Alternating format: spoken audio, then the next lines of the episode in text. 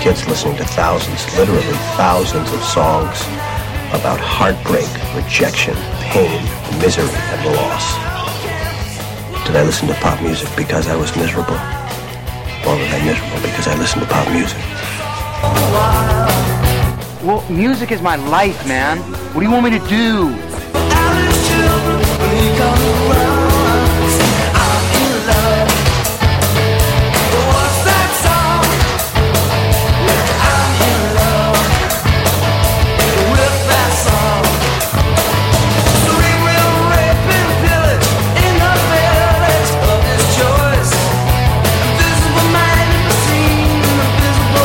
Out there. You're listening to episode 15 of Love That Album, the podcast where I crap on about an album that I love.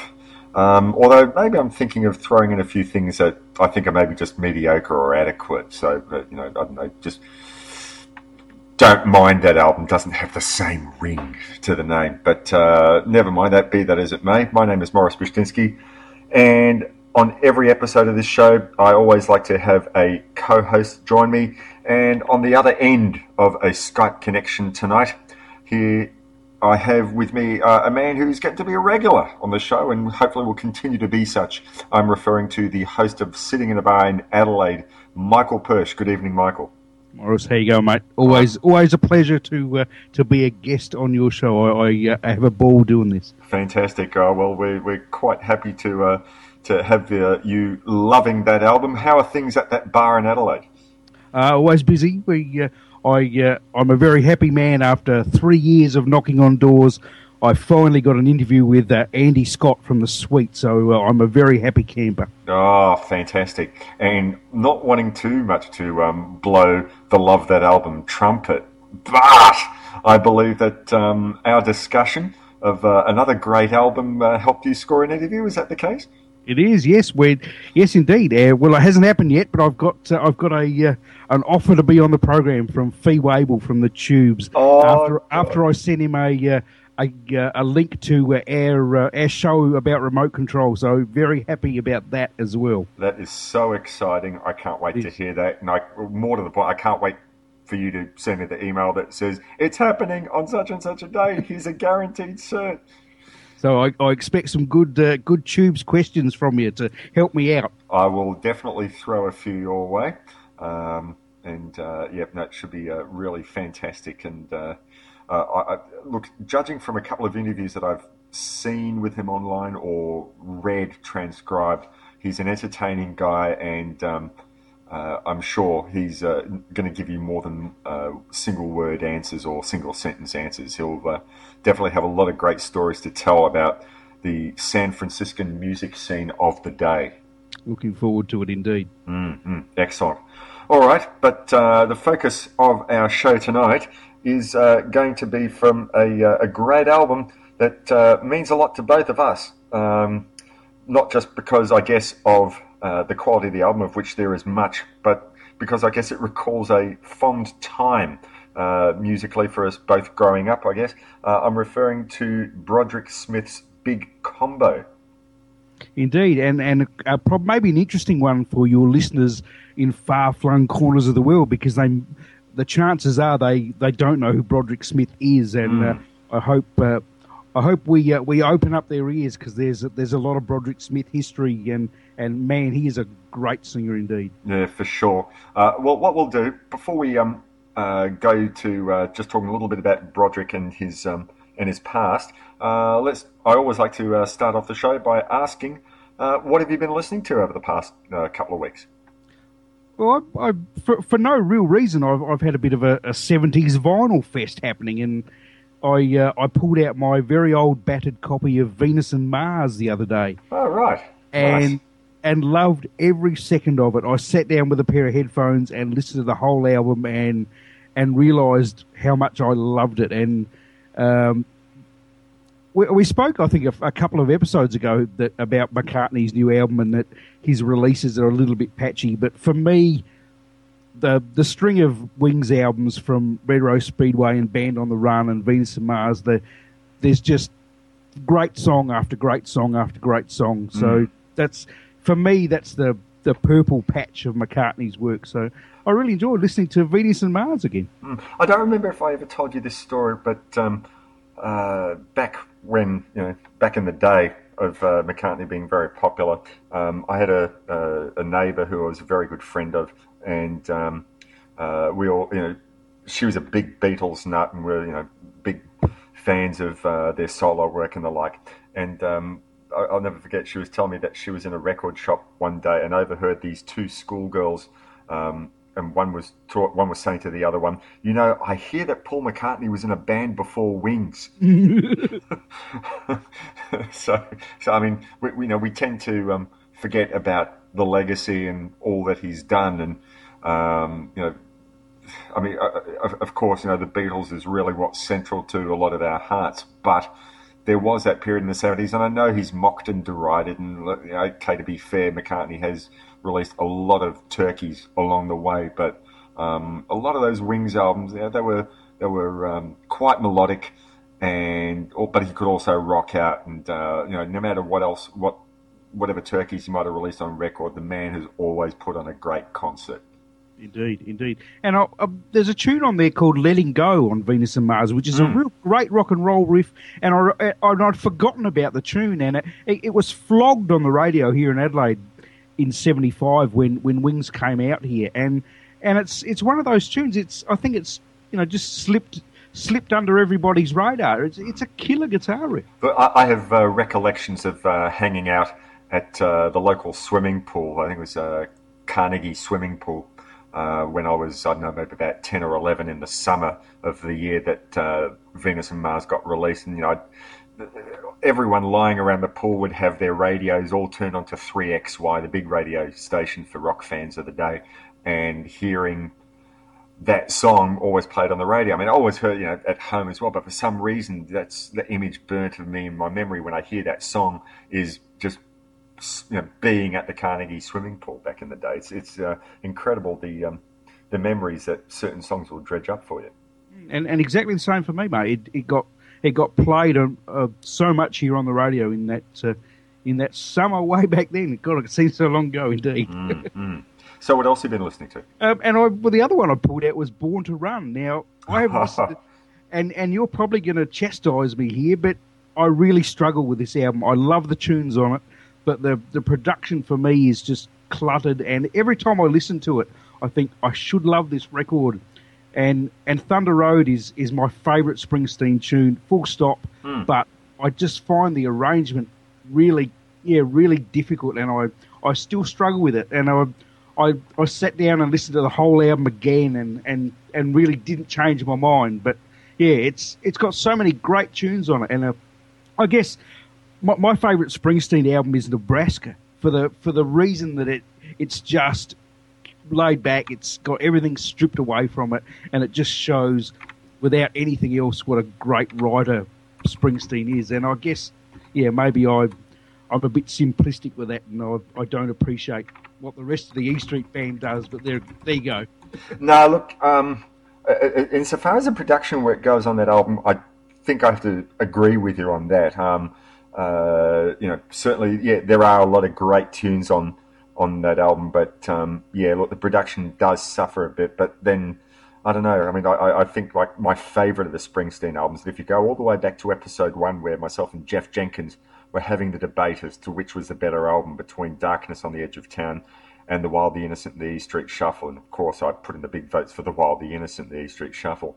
Um, but you know, the production values on that are probably even worse than Born to Run, and yet um, because the music is so majestic and the band arrangements are so great, and they had um, you know such a talented keyboard player like David Sancious and um, uh, and the big man Clarence Clemons. I think that was his first album, The Wild, the Innocent. It just all the ingredients came together so you could overlook those production values, and I think the same can be true of um, Born to Run. That's why it's such a uh, a favourite of a lot of people because uh, you know the, the, the, there's the poetry and there's the majesty of the music. I mean, I don't want to sound like I'm being a pretentious wanker, but really, I mean, there's there's nothing else that can be said um, about uh, that music at the time. And then when he went off to uh, Darkness on the Edge of Town. um, he sort of dropped a lot of that poetry, a lot of those mini films in song, and um, started sort of going for the more straight ahead. I mean, there, there were still stories to be told, make no mistake, but um, the real poetry, I think, is in those first three albums. And and it, and it did. I guess the one thing that really struck me, and I guess it was was on my mind because Clarence recently passed away. That you know he just shone on that album. The Mm. the saxophone solos on Born to Run are just fantastic, and it really made me sort of my ears prick up and you know, this. Yeah, he really was something special. Mm, yeah, he's uh, he's definitely missed. I'm I'm not sure who it is that um, that's uh, supposed to be replacing. If this can, if there can ever be a replacement for a I For actually read that he's that he's taking a complete horn section out in the road, not not one single wow. single player. So, So uh, it takes it takes a whole stri- uh, whole horn section to uh, match up to the big man. so right.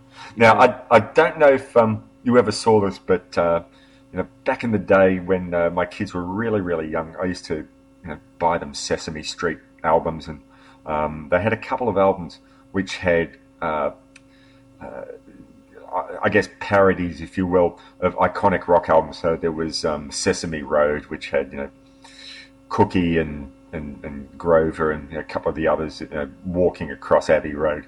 But um, even better is uh, an album called Born to Add, which has a picture of um, uh, Bert in the Springsteen pose and Cookie Monster in the Clarence Clemons pose. Absolutely, just just fantastic. Oh, have a look on the net. There's bound to be a photo of it somewhere.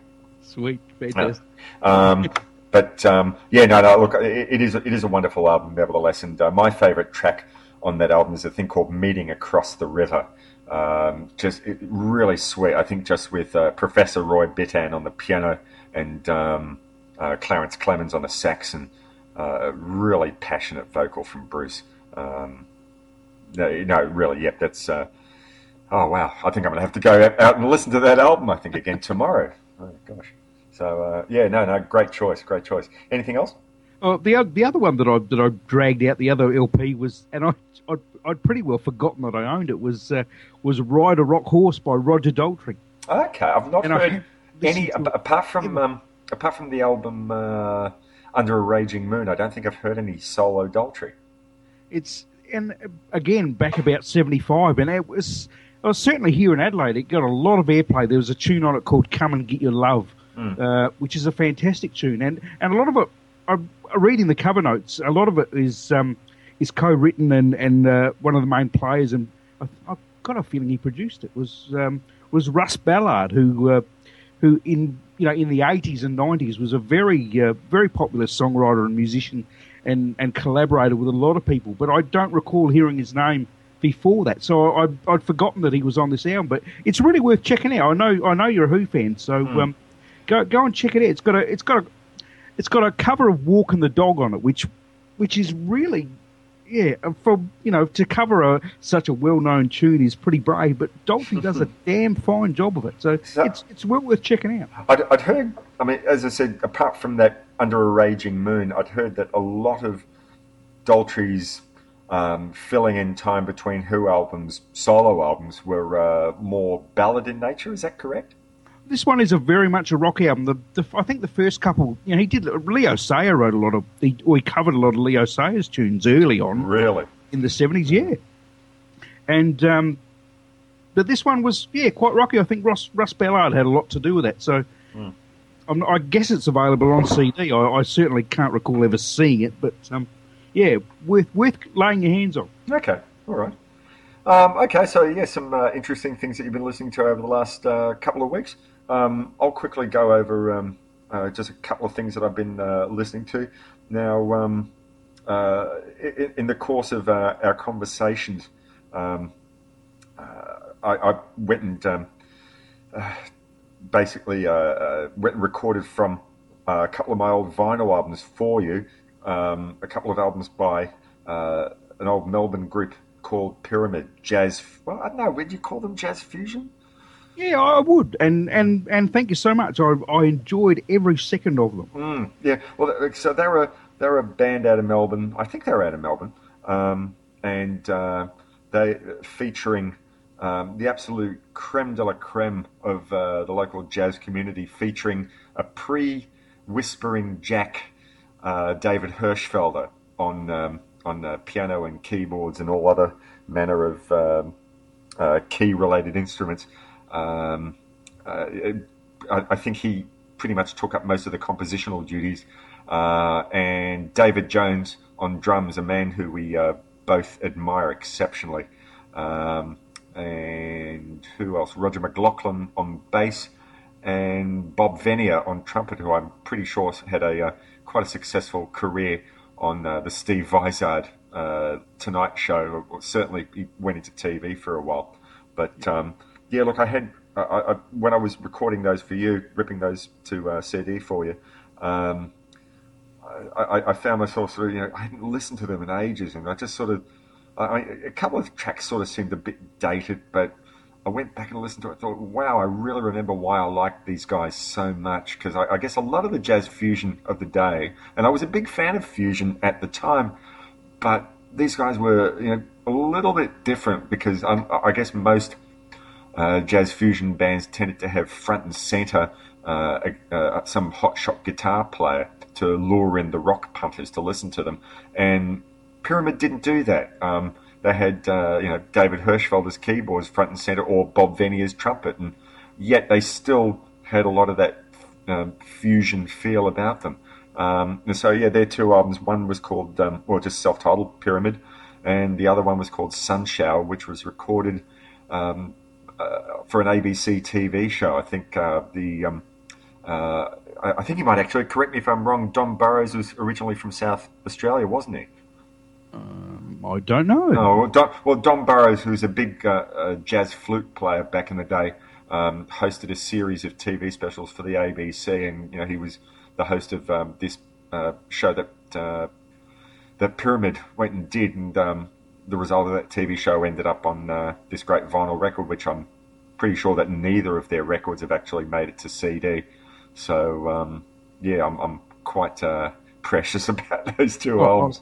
I'll have to go searching. I, I had no no idea that Don Burrows was uh, from this part of the world. I'll, uh, I'll I, I, look, I might be wrong, but uh, I have a feeling that he's uh, originally um, South Australia. Certainly, if he's not from there originally, I'm pretty sure I heard that he had uh, a long association with South Australia. So. Um, Not Don Bradman, you're thinking about? no, no. Oh, yeah, that Don. Yeah, sorry. All right. Oh, well. So you, you, get you get the cream of sport and the cream of music. How about that?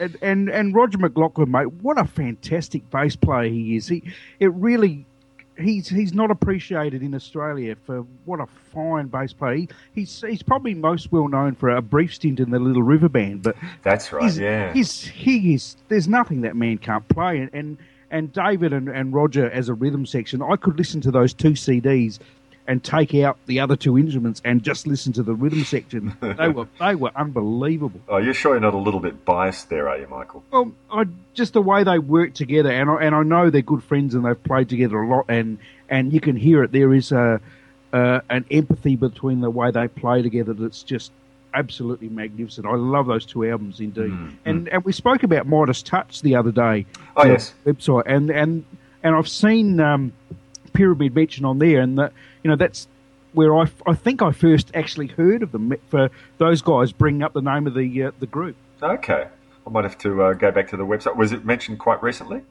No, many quite a few years ago. Okay, right, but yeah, they all, all their records, all their um, uh, posts are still up. That's uh, that's quite a good resource. I really like Midas Touch. In fact, I, I think I actually remember one time seeing uh, Dan Kelly, as in Paul's nephew, um, you know, putting up some notes, and everyone was really chuffed. Oh, we have uh, music royalty on, on, our forum, and and he said, oh yes, there's nothing nothing better than uh, what myself and uh, my uncle Paul like to do than have a look through Midas Touch once in a while, and I think everyone's quite uh, quite chuffed with that. Mm. All right, so yeah, look, another album that um, that I've been uh, pulling out a bit recently. Uh, I think it came out back in, oh, yeah, I'd say 2010. Um, keeping it keeping it jazz and um, certainly keeping it Melbourne um, this time uh, is a, a, guy called Joe Chindamo. Now, a lot of people will know Joe Chindamo from. Um, I'm pretty sure he was uh, Oh no, that wasn't him. I was going to say he was on the Steve Vizard show. No, that was um, oh, that was Paul, uh, Count Paul Grabowsky. But Joe Chindamo, I'm sure, has done some television work. But he um, uh, played piano in another great Melbourne jazz fusion band called uh, Changes, which featured uh, our man Virgil Donati on drums. But uh, I remember once going to a wedding and seeing him playing in the reception band, and I went up to him and said, "You're Joe Chindamo. Why are you playing in a reception band? You're, you're you know, the great jazz player." He said mate, someone has to put food on the table. And uh, loose change is not going to put food on the table. So, um, so there you go. See, he's playing That's weddings. But, um, but yeah, look, a very, very super talented uh, musician and arranger. And so there's an album that he put out a couple of years ago. He, he, actually put out a couple of, I mean, he's put out a few great albums, but the two that really stick out in my mind, um, there's one where he's done jazz versions of uh, Paul Simon tunes. I think the name of the album is called the Paul Simon Songbook, and um, so it's just him and a trio. Um, I can't remember who's on bass, but on drums is a really insanely talented Melbourne jazz drummer called Dave Beck, um, who I've had the pleasure of seeing a, a number of times. Uh, but um, the album I've been listening to of recent is called Another Place, Some Other Time, and this one will. This is an album that'll uh, be especially of interest to um, uh, listeners overseas uh, who, um, or listeners locally for that matter, who are fans of the Coen brothers. So uh, Joe Chindamo had been watching Fargo for the umpteenth time, and um, uh, he just found himself absolutely adoring the music. And Fargo probably has, in my mind, the best score out of all the Coen brothers films. But all the Coen brothers films have great music in them. Uh, and a friend suggested to him that maybe he ought to be putting together an album of his interpretations of the Carter Burwell music uh, that had been scored for all the um, uh, uh, all the Coen Brothers movies, and that's exactly what he did. Um, I mean, I would, it's it's not all straight jazz. Um, in fact, very little of it actually is jazz, but it's but it's done done with a jazz musician's sensibility, and the instrumentation and the arrangements are just absolutely brilliant. There's even like you know a couple of tunes from the Oh Brother Where Art Thou soundtrack, and you know, really you can't imagine those being done in jazz fashion, and they're not. But as I said, it's just done with a jazz musician's attention to detail and sensibility, and there's just some fantastic stuff. And you know, what I mentioned before about Fargo, uh, the main thing from that is just some of the most beautiful music I've ever heard in a film. Um, what's the other track? I oh yeah, fantastic. If if you've seen the Big Lebowski and that you hear in um, that film the uh, Gypsy Kings doing their interpretation of Hotel California. So as Joe Chindamo doing his interpretation of the Gypsy Kings interpretation of uh, Hotel California. So this is a really fantastic album. If you're listening overseas, um, I urge you to uh, maybe go to an Australian uh, retailer's website uh, and search for it. Uh, Chindamo is spelled C H I N D A M O, and the name of the album is called Another Place, Some Other Time. And if you're a fan of uh, the Coen brothers, um, this is really an album that you want to hear. It's really, really wonderful stuff. Uh, and finally, I guess this is also filmic related. I have a great three CD box set called Superbad, which is, um, well, as the title would imply, music from blaxploitation films of uh, the early 70s. So if you've ever watched uh, any of the uh, great films like Shaft or or Coffy or um, or, or uh, Foxy Brown, um, then uh, and you've, you've, really gone and enjoyed that music, then yeah, this is a great three CD box set. I, I, although I think there's really quite a lot of great uh, albums out there which are compilations of um, uh, tunes from those early '70s black exploitation films. So you know don't have to search out Superbad necessarily, although it, it is a great place to start. But there's a lot out there that you can search for. All right, well, there you go. That's what we've been listening to over the last um, couple of weeks. So, um, what do you reckon? Should we be uh, talking a bit about Broderick Smith? We should indeed. All right, what we'll do is we'll take a quick break and uh, come back and uh, do a little bit of talk about Broderick Smith and then lead into um, his album of 1981, Broderick Smith's Big Combo. You're listening to Michael and Morris on Love That Album. We'll be back in a minute.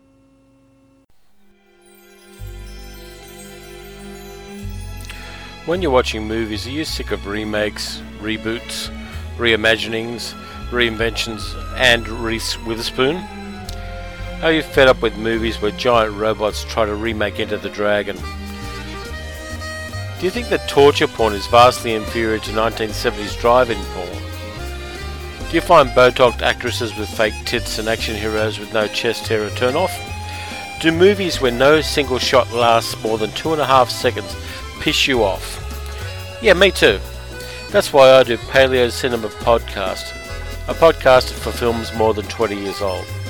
So if you think that Cyd is a guy and that Myrna Loy is a kind of metal, you need Paleo Cinema Podcast. Go to paleo-cinema.com and do yourself a favour.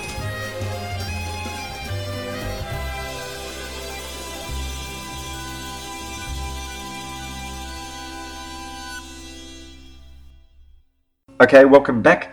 You're listening to episode 15 of Love That Album. Morris here, Michael over there in Adelaide. And the focus of tonight's episode is Broderick Smith's Big Combo, the album from 1981. But uh, by the time Brod came to record the Big Combo album and indeed put together the Broderick Smith's Big Combo band, he was no newcomer on the scene. He'd been around for quite a while, um, the most famous of his groups being the Dingoes. But um, uh, look, uh, I perceive, Michael, that you're more of an expert on his background than uh, than I am. So, um, want to give us a little bit of a, a history, potted history of Broderick Smith? Well, I wouldn't certainly wouldn't say I'm, I'm an expert, and I'm I'm interested to, to you know to find out where you first heard Broderick because I I remember as probably a, a ten year old um, watching Sunbury on on uh, on the television, and Yep. I don't particularly remember the Dingoes, but when I go back and think about it, maybe I do. I guess at that age there was a there was a lot of bare breasted women running around, and that sort of that sort of grabbed my attention a little bit more than the, than what was happening musically. But anyway. Oh, um, it's, it's it's our uh, Woodstock all over again. Indeed, but um, the Dingoes left Australia, I think, about seventy-five, and spent quite a quite a time in the United States. And I I first really remember hearing a tune called "Smooth Sailing," which uh, got a, reasonable amount of play on the radio, but didn't really sell all that well from memory. Hmm. And and I had no idea they were an Australian band. The song sounded very very much in the vein of, of Little Feat and, and the stuff that was coming out of, Yes. of maybe the south of the United States at that time. Hmm, hmm. And and that got me to to go searching and and and uh, and find a bit more about the Dingoes and and Broderick Smith, of course, and and what a fantastic band of musicians they are. And and if you go back in Australian rock history, Broderick Smith was uh, in a band called Carson before that, which well, I guess were more of a bluesy sort of country band, but but a great band and, and very much loved indeed in the very early seventies. So Do you have any of their material?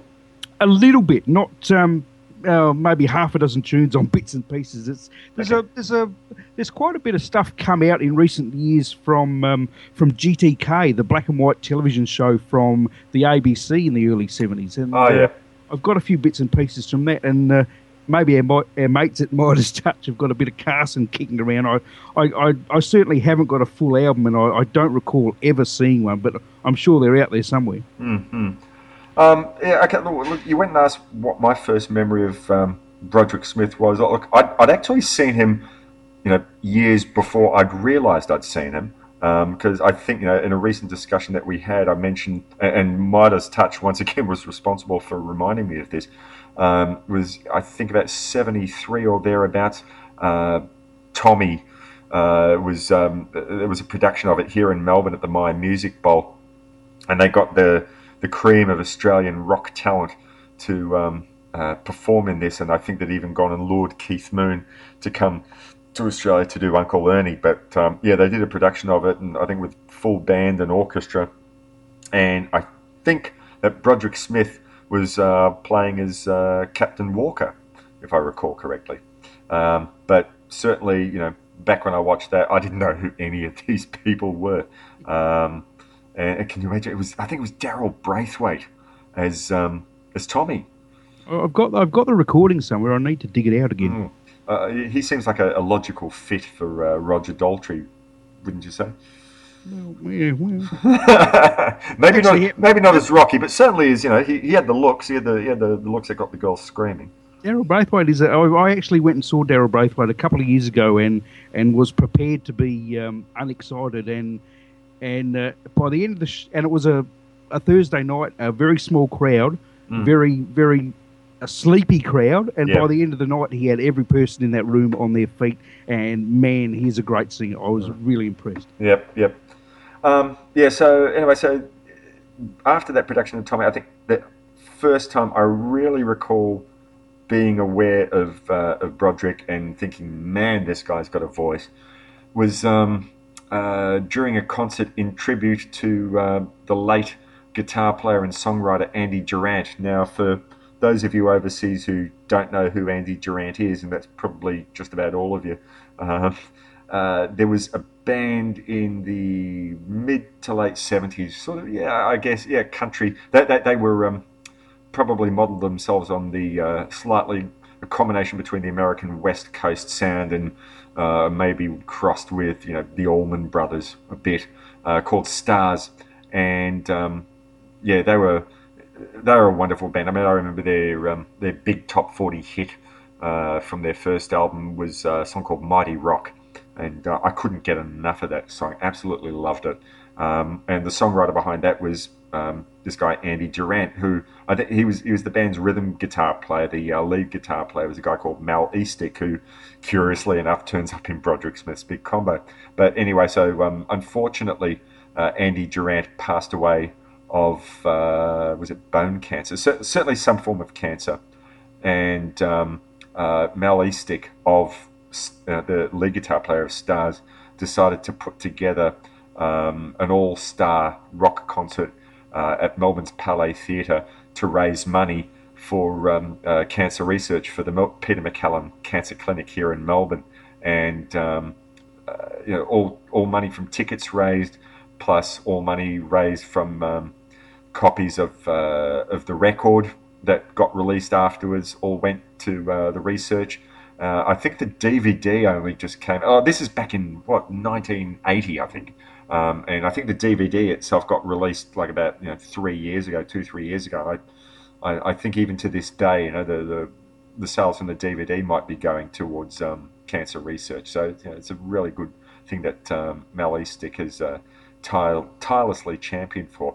But anyway, so one of the all-star cast uh, of the um, uh, Andy Durant Memorial Concert was Broderick Smith, um, and he uh, came on to do. I, think well, everyone was on stage at some time singing background vocal or something, but I think his um, lead songs uh, included um, uh, a tune called Jupiter Creek, which Stars had recorded, and a song that I don't think Stars ever got round to recording. It might have been one of the last things Andy had written, song called Ocean Deep. And, you know, maybe apart from the uh, song that Ian Moss sings called Solitaire, I'd say Ocean Deep is probably my favourite song in the whole set, and maybe even uh, maybe even has it over Solitaire. Um, and and there is a co-write uh, or actually a uh, an a, a part composition of, of Andy Durant on the, on this album.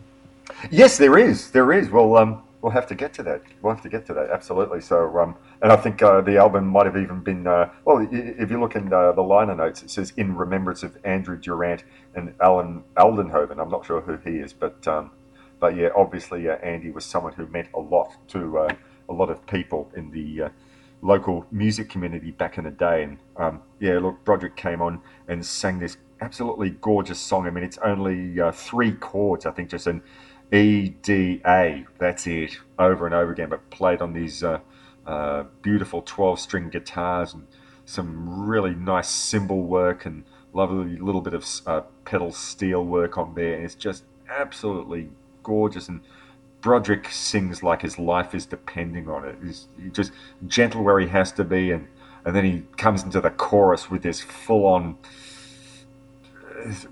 I won't say operatic, but really this fully on dramatic voice. And I just thought, wow, this guy's the, the highlight. Um, uh, yeah, he was definitely the highlight of the whole concert. And I mean, really, there, there were no slackers in this lineup. You know, you had, uh, uh, I think, three members of Chisel who were, you know, just really striking it big with East back at the time. Uh, you know, all the ex-members of Stars themselves, Renee Geyer, Richard Clapton.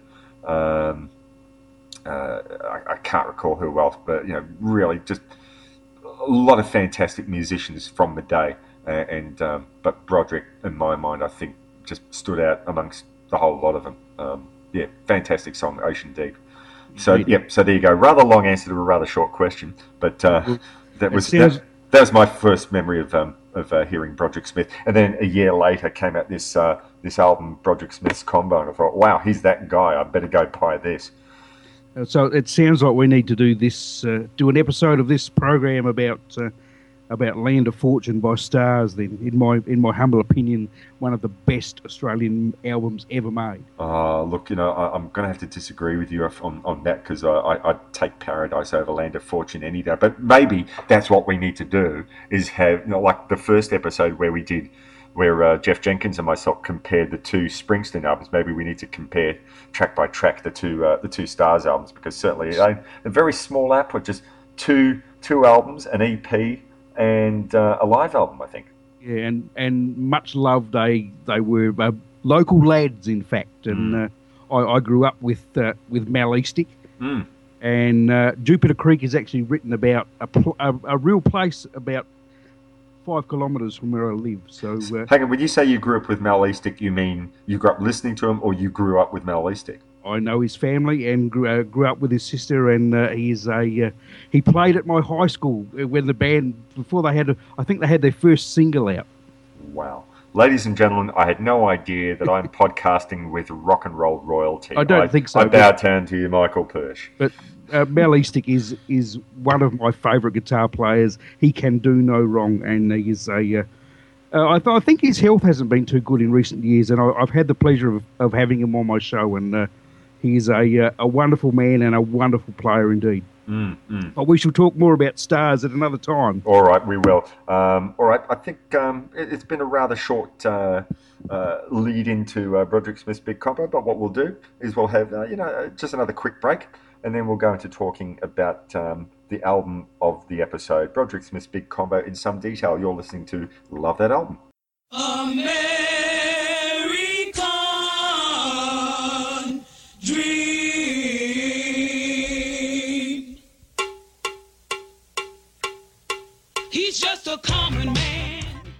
The American dream, Dusty Rhodes, baby. I'm coming to you live in a living color. Speak to you, the American people. A podcast called Silver and Gold Daddy. And you know that the American dream, Dusty Rhodes, knows how to bring home the gold, Daddy. And just like Henry Silva sticking Barbara Bouchet's head inside a sow hanging from the ceiling, Silver and Gold will stick it to you. Stick it to your ears, stick it to your mouth, your eyes, your nose, daddy, and all points in between. They'll take your listening pleasure and stick it between a sow's carcass hanging from the ceiling, daddy. Silver and Gold. We talk about movies and shit. Find us on iTunes or silverandgold.com. Welcome back to Love That Album. Morris here in Melbourne, Michael there in Adelaide.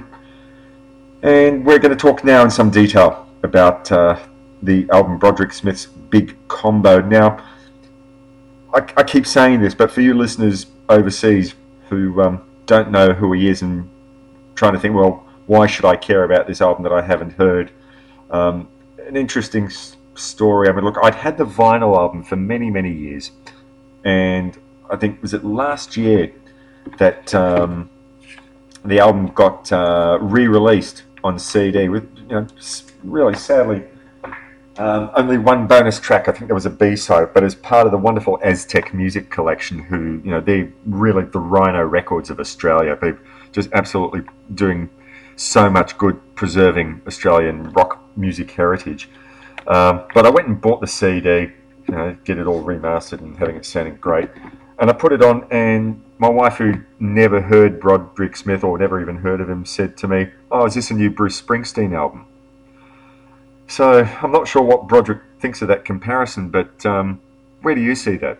My, my guess would be he wouldn't be too impressed. But I can see why you. I can see why people would say that, and I, I, um, I, I guess it's the, the the twin keyboard sound, the Hammond and the uh, the the electric piano, Mm, mm. give it that sort of sound. And, and well, their initials are the same. I mean, you know, come on. If I can just quickly mention, mate, uh, for, for folks in the United States, We, we, we spoke briefly before about the Dingoes, Broderick Smith's band. Yes. And, and folks in, in the United States may may find this interesting that the, the Dingoes more or less broke up and came back to Australia from the States, but they, they toured, toured around a lot with Little Feat, but they were uh, they were on really they felt like they were on the verge of, of breaking it big. And I, I spoke to, to Chris Stockley, the, the guitar player, many Mm. years ago about this, and and the Dingoes were booked to do a national tour with Lynyrd Skynyrd, Mm. who would have just broken them apart. Everyone who saw Lynyrd Skynyrd would have loved the Dingoes, and as history knows, the plane crash that killed uh, Ronnie Van Zant and and and half of the band, that tour didn't happen. The tour company went broke. The Dingoes didn't get to go out and play But they kept their Uh, lives. And they well yeah and they came back to australia in tatters so it's a it's a fascinating story that there was uh, an australian connection uh, with that tragic event that uh, that uh, that happened to Lynyrd Skynyrd all the way back then. So yeah, I thought, and I didn't know that uh, until I actually spoke with Chris Stockley. So I thought it was fascinating. Uh, just also as an aside, I think that um, it's only like in the last year or so that Kerryn Tolhurst has finally come back to Australia to live permanently. Because uh, I think once you know, post Dingoes, I think he stayed in America at- least you know for, yes. for, for living. But In uh, Arizona, I think. Mm, but he's he's now here permanently. I mean, I know he'd, he'd come back off and on for, for gigs and, and the like, Mm. but um, but yeah, he's now back here permanently and uh, even has his own band in his name. You know, the Kerryn Tolhurst band. I haven't heard the album yet, but uh, And what a have- fine player he is. he is. Ha- have you heard the new, his uh, his own album? I haven't, but I saw the Dingoes uh, last was it last year or the year before, and man, they were good. Mm, mm, I bet. All right, so let's get into the album proper. Um, so, look, the the uh, opening of the album, I really love a great album opener. I mean, I know it sounds like insanely obvious to say, but a great album opener will set the tone for what you think of the rest of the album, and it can be it can be a gentle opener. That's fine. But there's got to be something about that opening song that really makes you want to keep it on. You, the first track, you think this is no good. Well, you won't you won't give it another chance. You won't go. So, well, I'll see how the rest of it goes. Um, often the opening track will make it or break it. It sounds obvious to say, and I'm not saying anything terribly new here, but um, I really love the fact that um, this album just really grabs you straight off. Uh, opening song is called "Last Train from Mobile Town," and um, I, guess you know, like a lot of songs that involve trains, either literally or metaphorically. Um, I love the fact that they use the rhythm section to drive the rhythm, sounding like a train. Uh, I know that some people think, "Oh yeah, that's so cliched; it's been done before," but damn, it's so good here, and it comes up quietly. It's a fade in. I love. I also love songs that have fade ins. Um, and you've got uh, Brod's drummer John Annas uh, chugging away on the snare there, and um,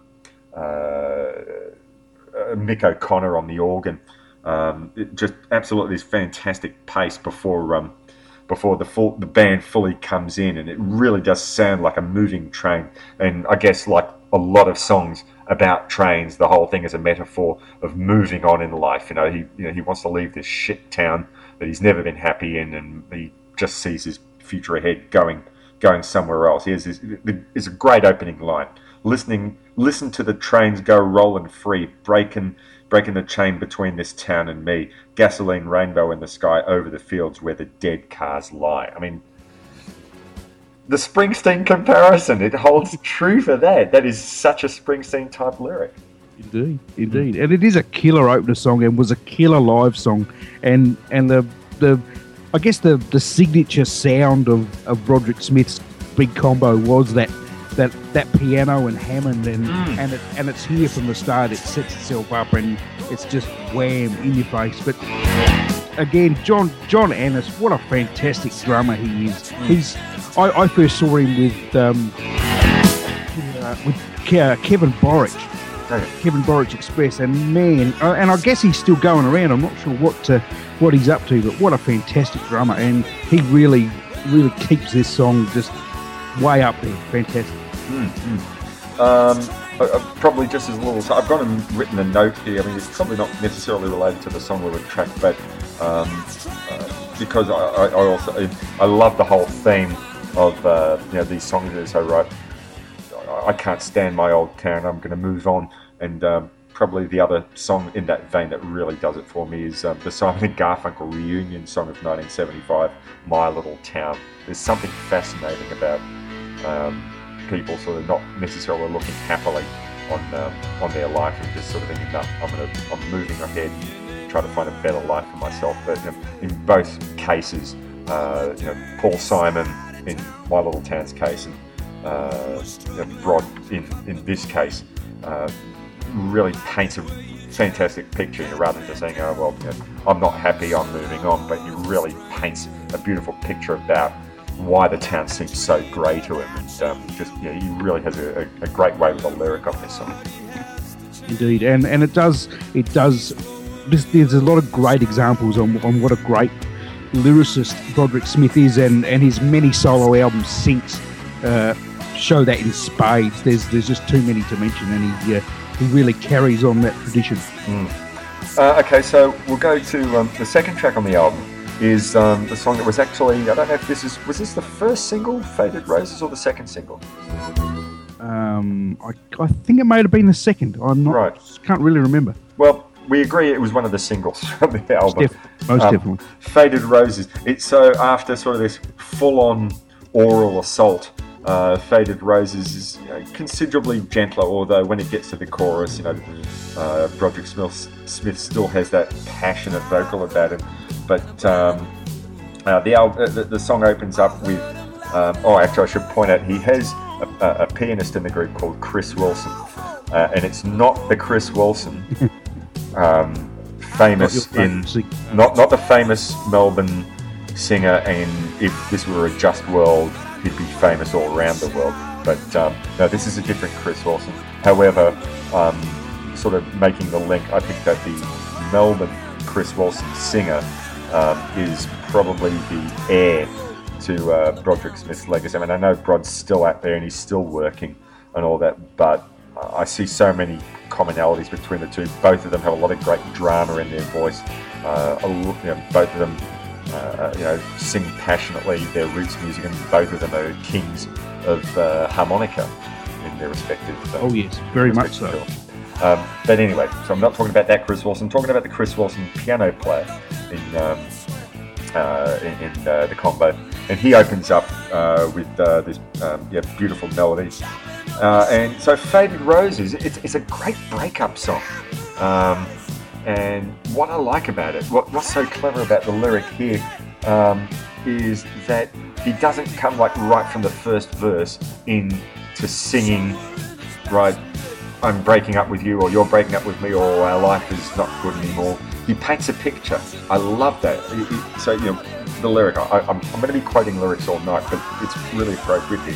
He sings, In a burnt out cafe on the dirty side of town, the moon was struggling to cut the gloom like the way you tried to cut me down. So he's painting the picture. Wow, things are not really good there. Where's this leading to? Ah, boom, the way you tried to cut me down. Ah, it's going to be a relationship song. But it's just, I, I love being able to sit there, shut my eyes, and think, wow, right, I can see that. I can see that lousy cafe. I can see it's a one horse town. There's a pub, there's a town, there's a post office. Um, it's in the middle of winter, whatever, but it, it just sounds fantastic. I love that painted picture before he gets to the nastiness. And and that's one thing about Broderick Smith, indeed, that you know this is a great example. You could make a movie out of this song, just Yes. one song, couldn't you? you, you absolutely could.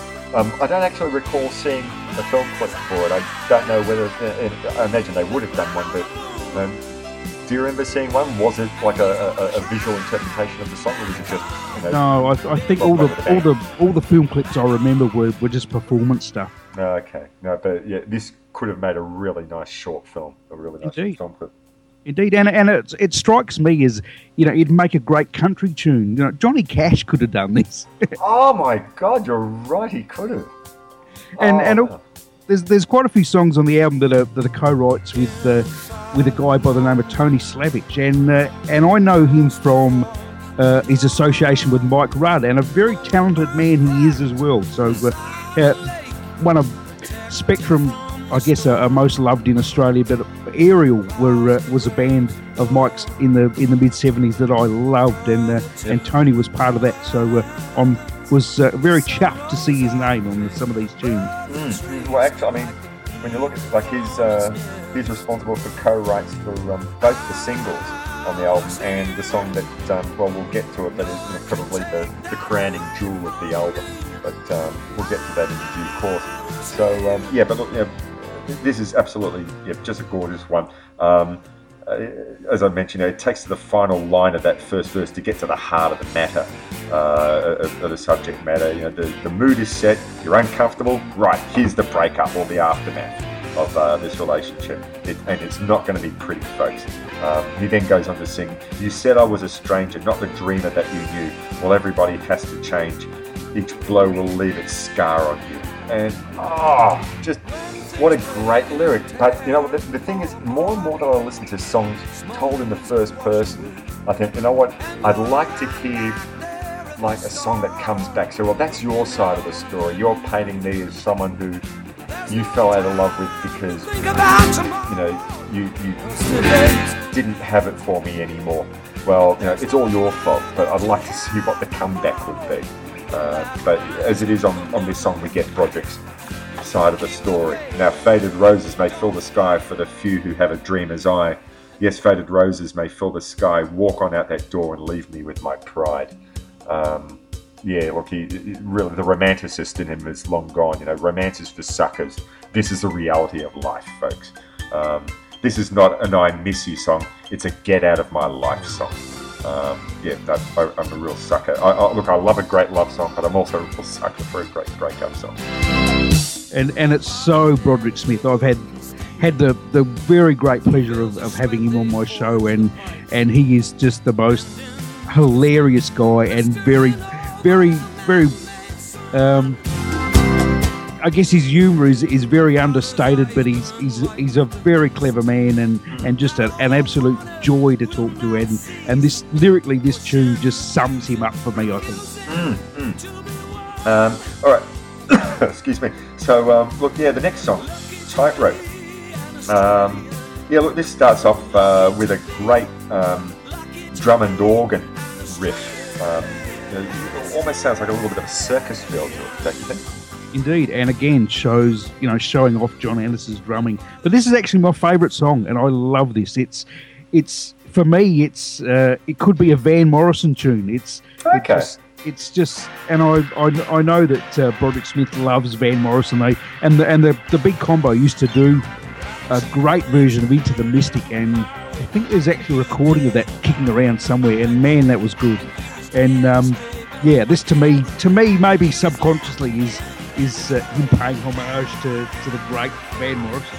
You know, that's actually, I, I hadn't thought about that before, but um, yeah, I guess you know, uh, Van Morrison would be a great comparison.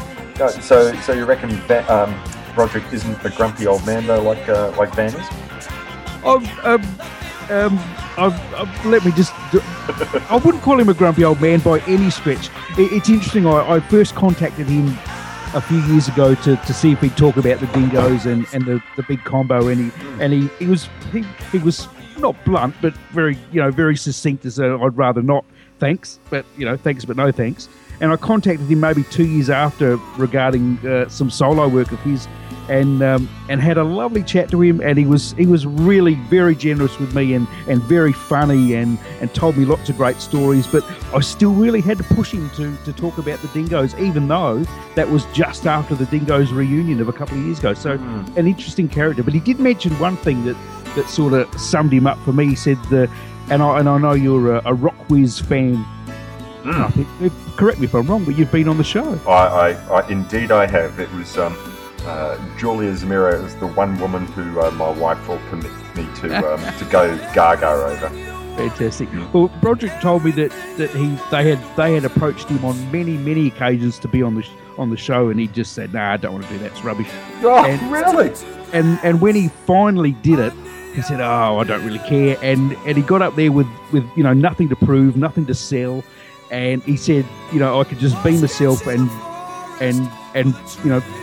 just he said he enjoyed every second of it and and had a ball. So I thought that was you know that really sums up Broderick Smith for me is that he is his own man and uh, you know when he gets into a situation where he's comfortable, you know he, his personality comes out and what a what a funny guy he is. Oh, look, I can just, I mean, you know, Brian Nankervis and Julia and the whole crew, uh, you know, they're all music lovers. They're not out to be sycophantic or anything like that. I imagine that they would have given um, uh, every chance and all their musicians every chance to feel comfortable and I- you know, I just don't to think- enjoy themselves. Yeah, I don't think it was that. I think it was just you know the the conception of of Broderick. You know, I don't want to do a, a cheesy television show, or you know, he I, I think he mentioned that he'd been invited to the ARIA Awards, and you know, and um, you know, just found the whole thing just you know a tedious, Mm. you know, waste of time. So yeah, interesting stuff. But uh, yeah, we All right. digress. Mm, we have, but but that's but that's what makes the show, Michael. The digressions. Um, so yeah, so look, yeah, tightrope. Um, haven't got a whole heap to say about this, you know. Part, yeah, so it's, it's got that classic Oz pub rock feel. Um, you know, very sweaty, uh, and um, even features. Uh, I- think it says in the liner notes the AAV staff party, who are um, singing and cheering when when Brod sings in the chorus, and they went louder and louder and louder, and you have the um, this uh, what sounds like a, a, a drunken staff party singing along in the background and uh, glasses clinking. Um, this song uses the metaphor of the risk of uh, walking on a tightrope for uh, entering a relationship you know, with uh, with the singer's friends, uh, saying, "Look, that relationship is uh, not one you should be going into." It's a, it's a common theme, but uh, regardless, it's a pretty cool song anyway. It is, as I said, my my favourite on the album. Mm-hmm.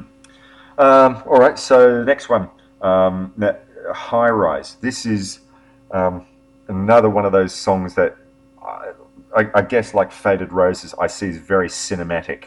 Um, it's, uh, I guess, the first thing uh, when I came back to listening to the album lots in preparation for the show, um, I saw this as the musical equivalent of a particular film by a director called Ken Loach called Raining Stones. Um, uh, that um, I don't know if you have you seen that one, Michael. No, can't say I have. Uh, it came out, I don't know, maybe about 10 years ago or so. Um, and Ken, he, he wrote this film about uh, the hardship of um, this man who uh, uh, he's basically he's barely making ends meet, and he gets he lives in a high-rise apartment, and uh, his his only way of making business, he, I think he runs a delivery truck, and he gets his truck gets stolen. I guess a little bit like the bicycle thief, um, but he get he gets his uh, truck stolen, and that's his only means of making money, and he has to uh, he, he wants to um, uh, have his um, uh, daughter taken to church for communion or something like that. Um, uh, and that means everything to her. So she's got to have a nice dress and she's got to have nice shoes uh, and, and, you know doing the right thing in the church, which means so much to him. Um, so has to borrow money from loan sharks. Um, but of course, you know that that's not going to go happily. Um, so, but this whole thing, you know, a lot of the film was set in his apartment, in this high-rise apartment, and I read what happens in this song, "The Desperate Times," um, that the protagonist in the song is singing about, and it just really made me think of that of that film. Um, so you know, the song is basically the feelings of a guy living in this high-rise apartment building. He's struggling with his life. He's in financial dire straits, uh, and once again, you know, his, his lyrics paint this picture. And he sings, "High-rise, woke up in a cold sweat. Venetian blinds chopping up my silhouette. Um, damn the lies, haven't got the rent yet. Baby cries somewhere in the basement." And I love the picture painted by you know these Venetian blinds line. That's really cinematic, and you can imagine that crying baby somewhere out of sight. Um, and, and uh, you know someone's you know, probably at their wits end and don't know how to get the baby to sleep, and uh, they're not making money and they can't pay the rent. It's, it's just it really paints a very very bleak picture. And see, see, mate, this shows me the, the difference between between us. That you're a lyric guy, and all I can know, all I really sticks in my head about this song is is what Mal Eastick is playing on the talk box. well, well, all right. Well, talk about talk about that. Talk about your Peter Frampton moment.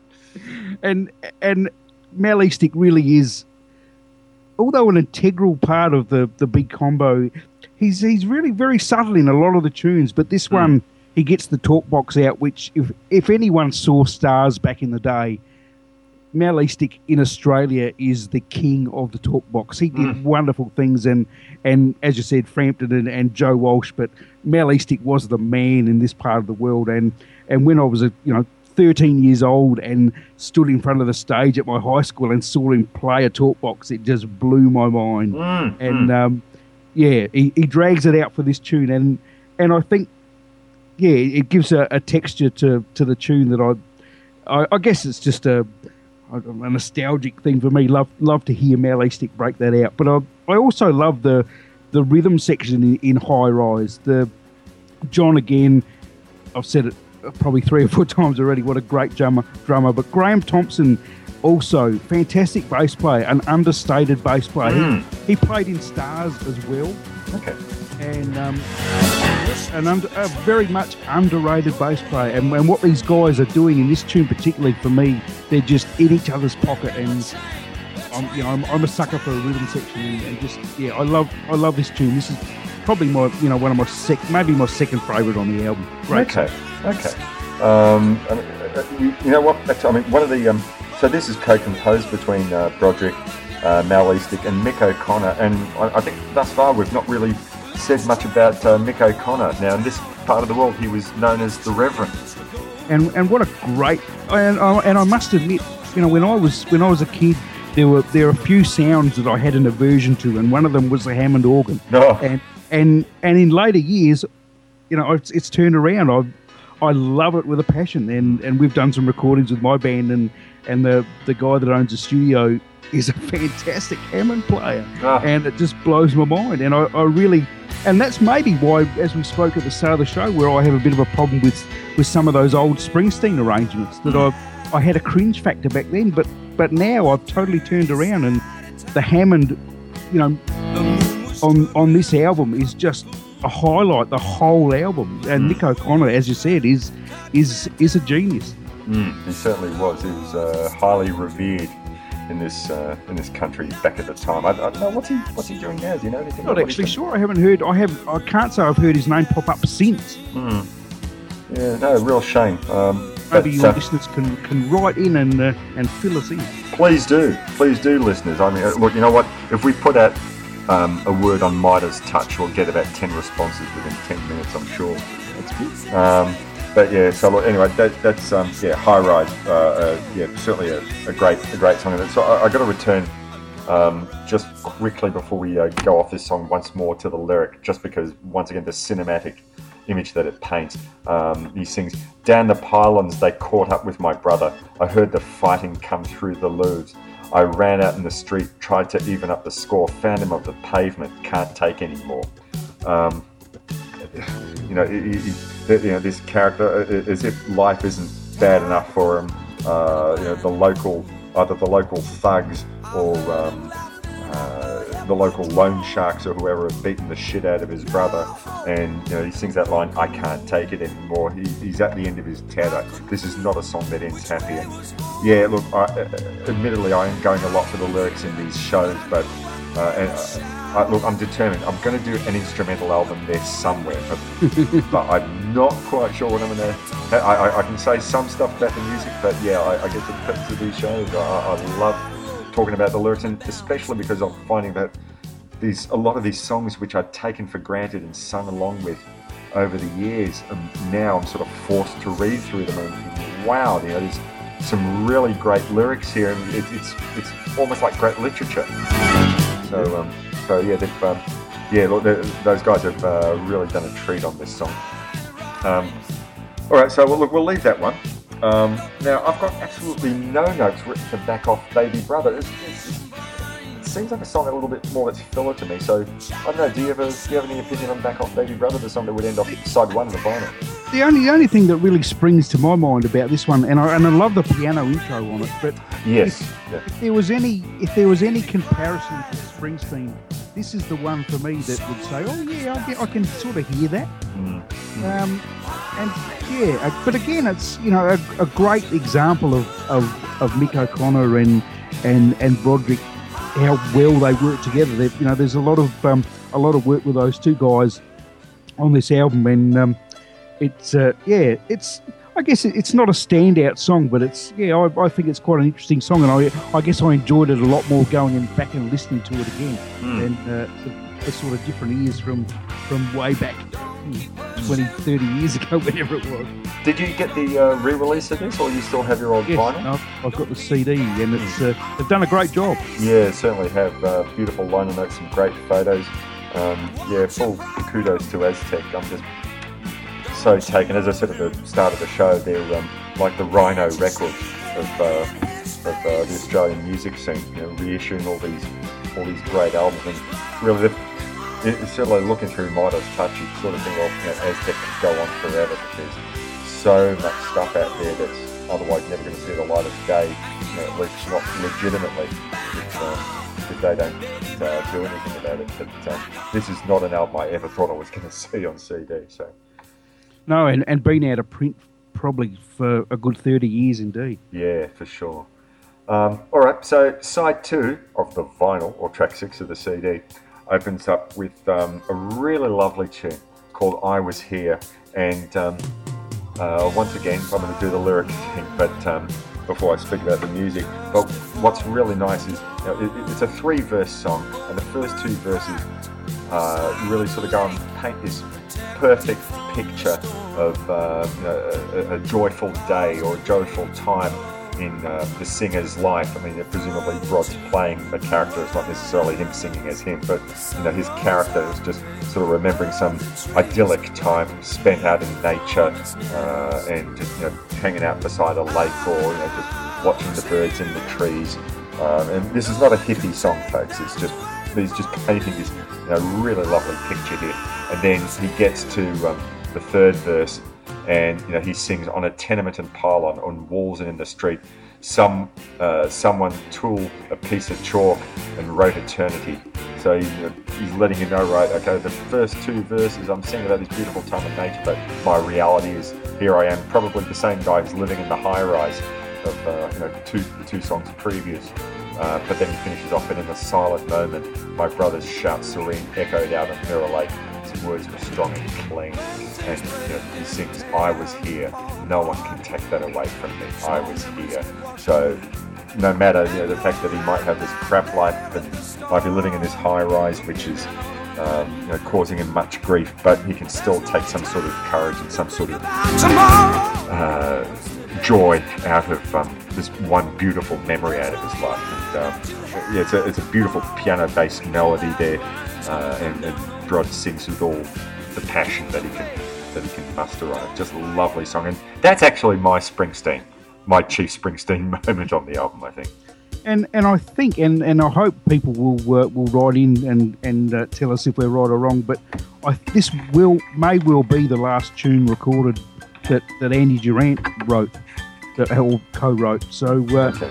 I don't recall anything coming out after this. So uh, yeah, and it is a, a beautiful tune, and uh, Mal Eastick and Andy Durant really did write great tunes together. And this is uh, an example. Project, of course, was uh, was part of this, and I'm not I'm not sure if that was after the fact or not. But um, Mal Eastick and Andy Durant really were, you know, a great songwriting partnership, but but such different musicians. Like Mal Eastick was is very much a you know a Paul Kossoff sort of guitar player, and and Andy Durant was very much even a, a you know a West Coast sort of guy sound Yep. wise Yep. and but they just worked so well together. And um, yeah, so uh, you know, as I said, I think this may be the last Andy Durant song recorded. So I'd be uh, I'd be interested to know that.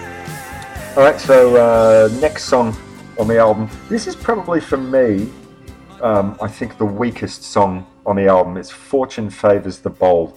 Um, I mean, look, there's there's no complete you know, shambles anywhere on the album, and even this song has um, a couple of lines that I really like. But for the most part, this one doesn't work so well for me. You know, it, it starts off sounding like an experiment disco almost.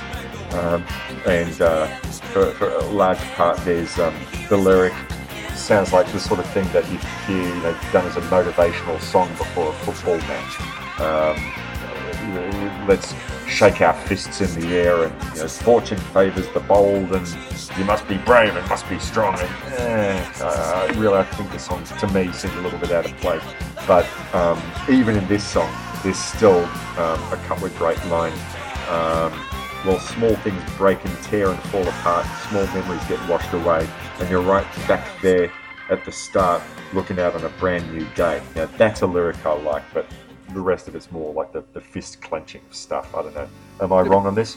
Well, the, I love the title. The title is just, you know, it's just one of those titles where you, it's, you know, when it, I guess, you know, when you go to write a song, you, when you come up with something like that, it's like, wow, where do you go from there? Mm, So, um, yeah, I, I, it's again, it's probably not the, one of the strongest tunes of the album, but it does. Yeah, it's. I, I find it interesting that it, it does rock along, and it's got a bit. It sort of takes me a little bit back to the the opening tune, where it sort of you know runs along like a train a little bit, and and I, and I, I really like Mal Eastick's guitar playing again in this, and it um, again the rhythm section is great, and um, and I actually this song stuck in my mind seeing the guys live, and and I saw them with the and I can't on a number of occasions I can't remember which rhythm section because there was was some different guys in the band. Um, Peter Lee was the drummer for a little while, I think maybe before the album came out, and folks may remember him from a, a very much loved Adelaide band called Stylus, who uh, Oh, uh, yeah. I know you like Peter Cupples. And, I love Peter Cupples. Yeah, yeah.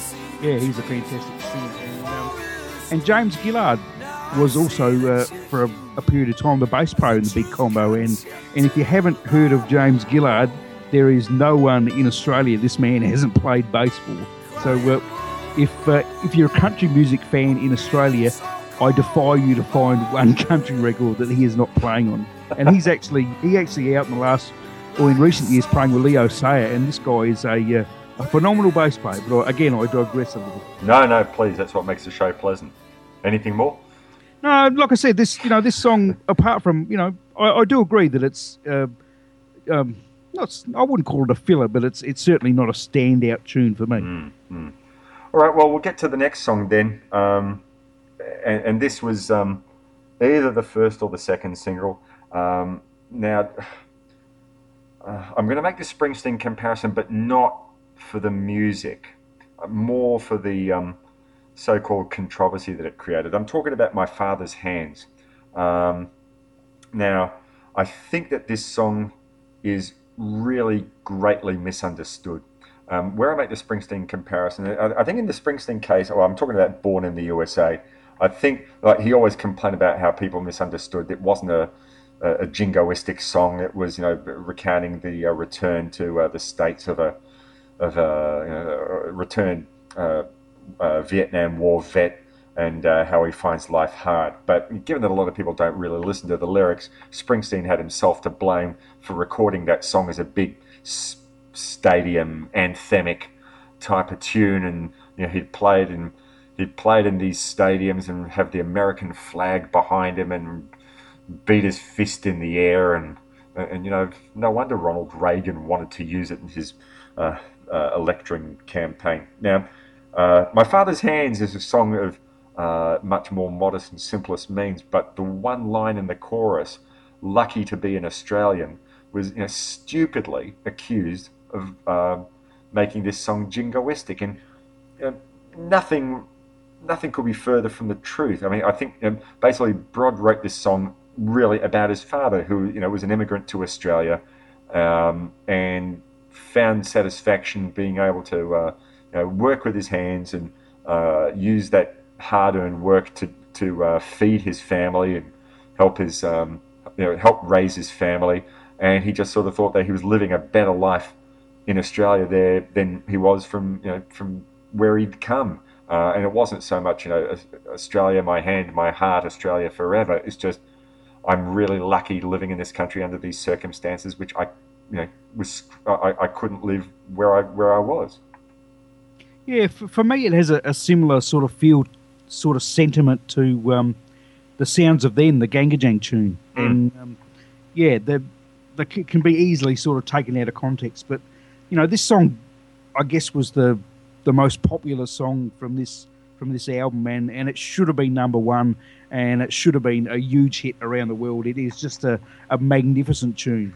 I, I love the um, Latin feel to it. Sort of, well, Latin? maybe not Latin, but, but The uh, congas are fantastic, aren't they? Yeah. Alex Alex Pertout, who was um, sort of like a session percussionist to everyone, I'm sure, back in the day. Yes, yes, yeah, and, and it just gives a it gives a it shows what what um you know a little bit of percussion can do to lift a tune or to just to give it a, a you know some something that just that takes you somewhere else. That um, you know I remember, um, and I can't his name eludes me for the second.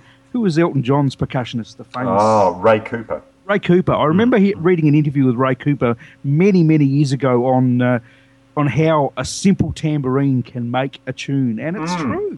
And and this is an example of, of you know a simple percussion instrument taking the the uh, the song to to somewhere else, and it really works well. But I, you know, I love the piano in this tune. It just it just sets the tone and just It yeah, I so does. never get sick of hearing that piano. Mm, mm. And I, I I love, um, I guess that that opening uh, eight bars or so with um, it's, it's basically so you you got Alex Pertout playing away his his uh, uh, pattern on the congas, and all John Annas is doing is playing crotchets, a crotchet pattern, um, a, a bass drum and uh, ride cymbal, dum dum dum dum, which by itself would have been absolutely nothing. But that combination of that and the Alex Pertout percussion, um, it, it just it's it's such a great attention grabber. It is, and it's it's a great example of less is more. It's it For shows sure, what- for what a- sure. you know what great arrangements can uh, can do with. I think I think to, to quote you, it's simple but not simplistic. Very beautiful stuff. Mm, mm.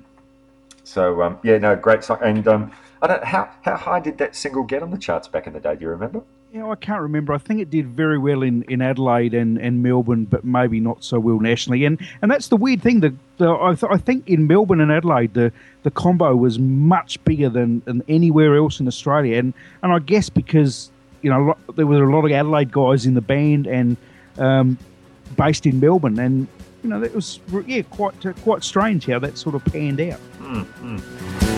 All right. Um, so okay, so two more songs to go.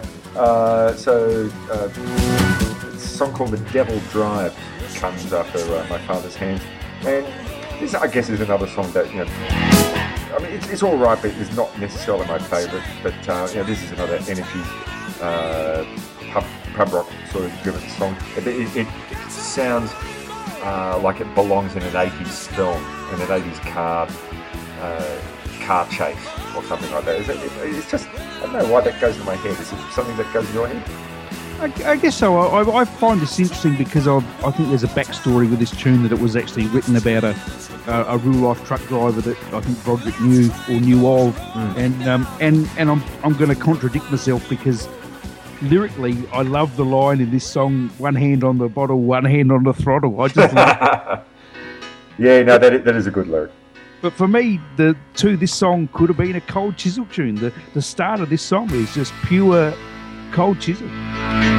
Oh, yeah, okay, I guess I could see that.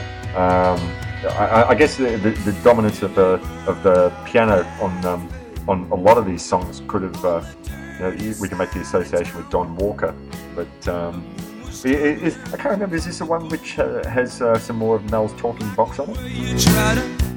I can't remember. I can't remember either. Oh, there There's, you go. there's not a, there's not a lot here, but there's a few little gems hidden away. You've got to listen hard to hear it.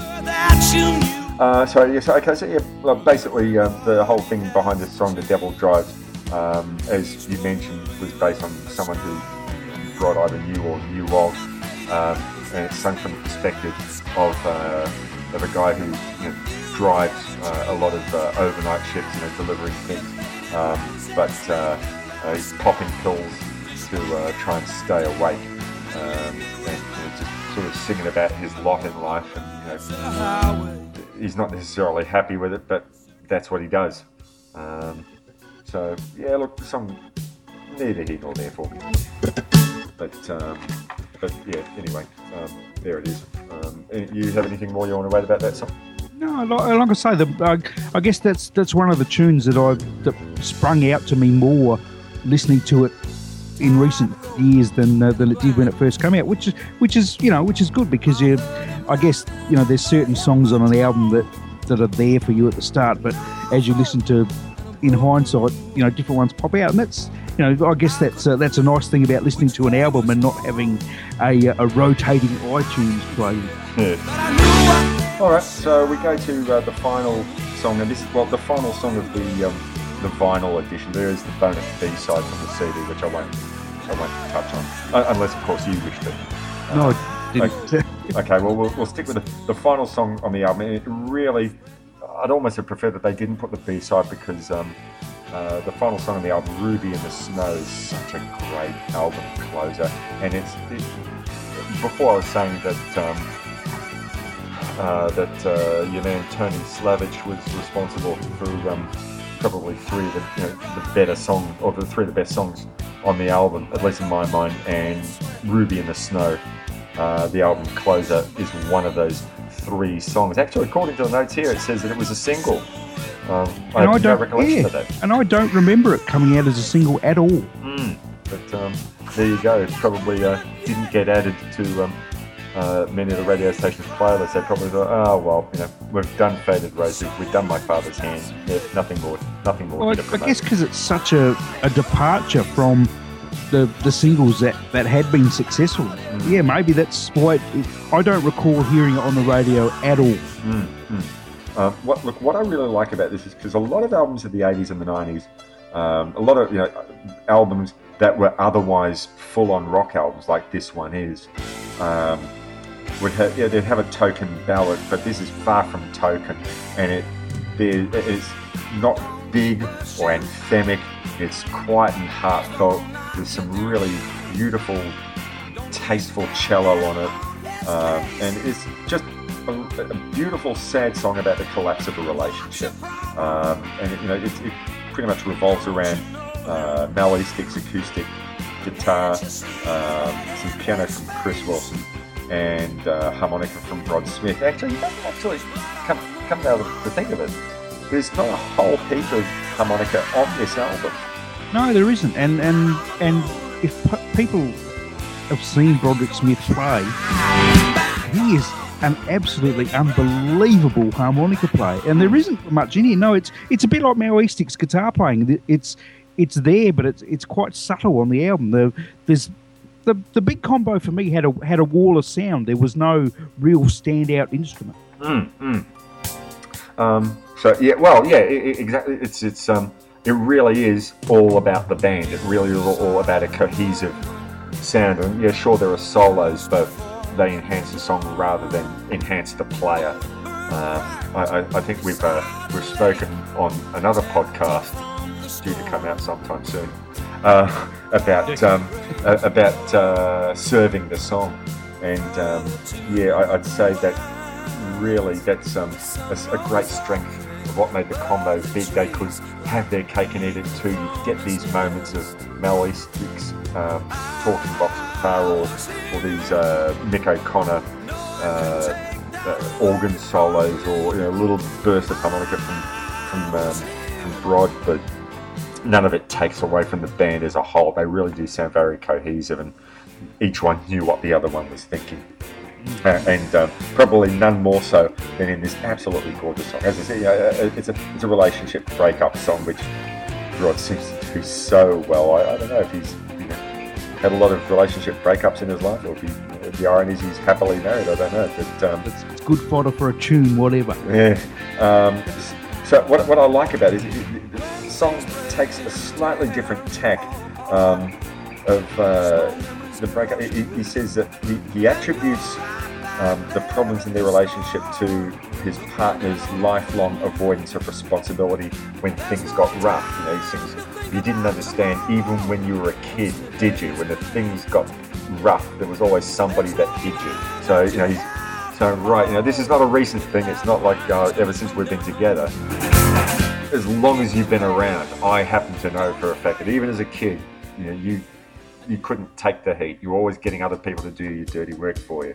Um, And then he also sings, You're always the one to run when the ground is covered with ice. Um, uh, crying, catch me if it looks like I'm going to slip. Uh, but there's sweat on my hands and you're just too far away. And he's saying, right, you know what, I've had enough. So work out your own problems. Um, and it might sound insensitive, and we certainly don't know, um, you know the, his you know, his partner or ex-partner's perspective on things. But with the music that goes along with it, it's absolutely heartbreaking.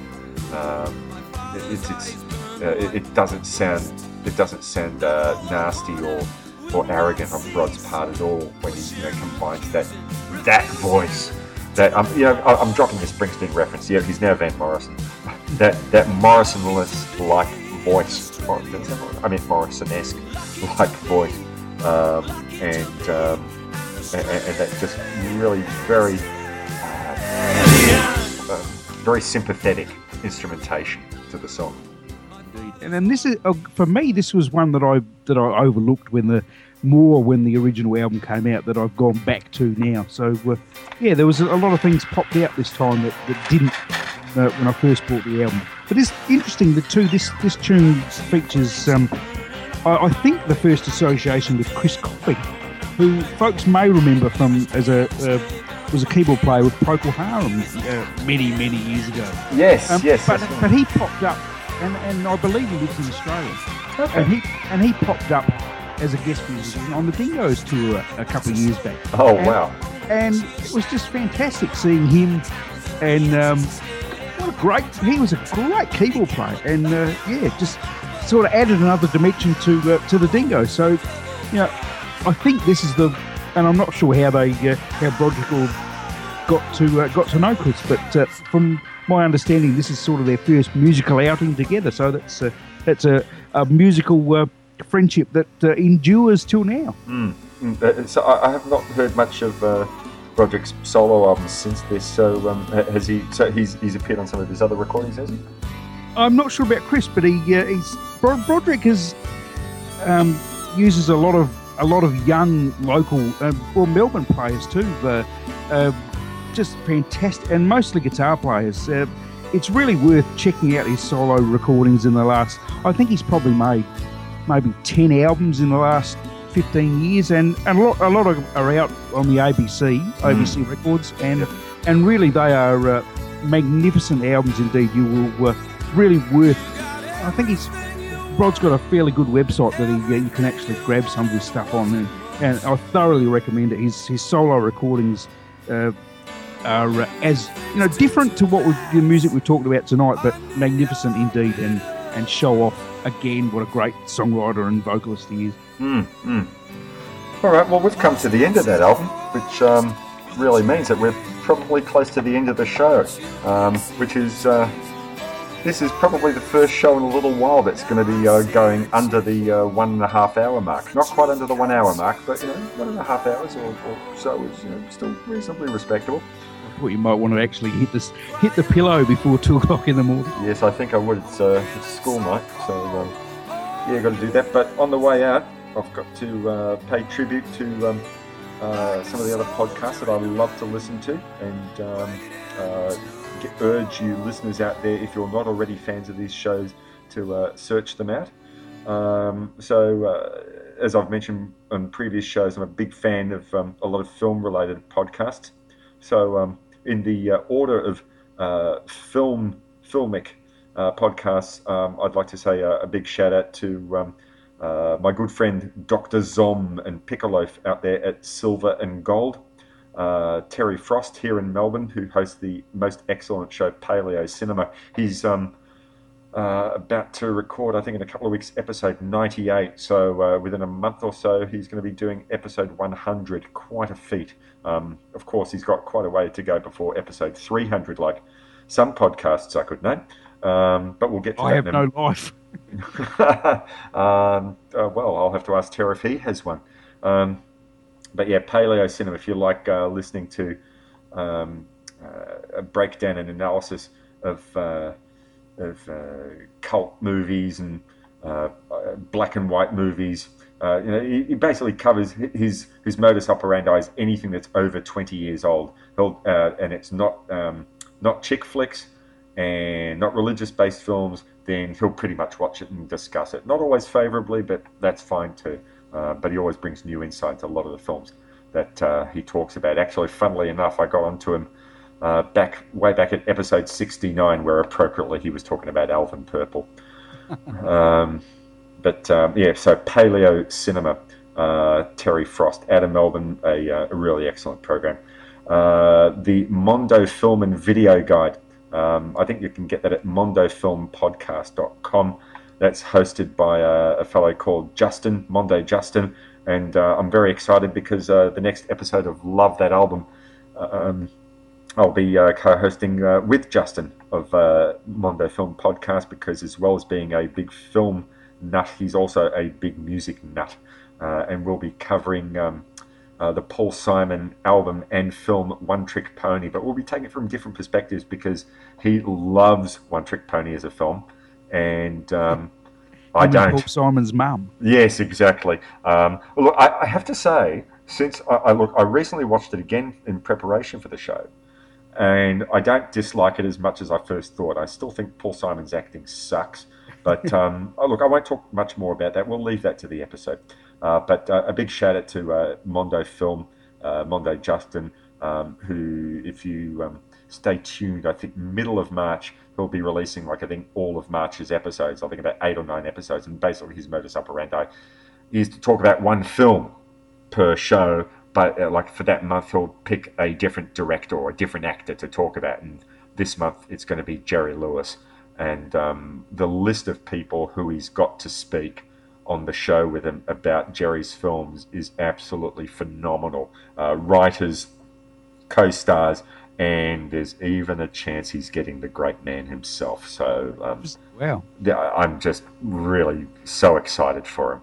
Um, not quite as excited as you getting uh, Fee Waybill on uh, sitting in a bar in Adelaide, but nearly I'm as pretty excited. excited. Um, so uh, yeah, Mondo Film Podcast, uh, Girls on Film. Now that's another that's an international production, so that features uh, uh, Rach out there in Perth and um, Emily in uh, New Jersey, and I'm not sure there's another uh, couple of uh, the girls who speak on Girls on Film. Now they had a very long hiatus, but uh, they've just come back into the podcasting world after about seven or eight months. They've been well and truly missed. They dipped their toes in the water the other week by doing a pre-Oscar uh, show, which I guess is a fairly safe thing to do. But um, uh, starting in the next week or two, they'll be coming back uh, talking about uh, uh, genre films, cult films, horror films, which will be a treat. It's all basically they sort of um, the, their modus operandi is to talk about films that are typically considered blokey films, but from a chick's perspective.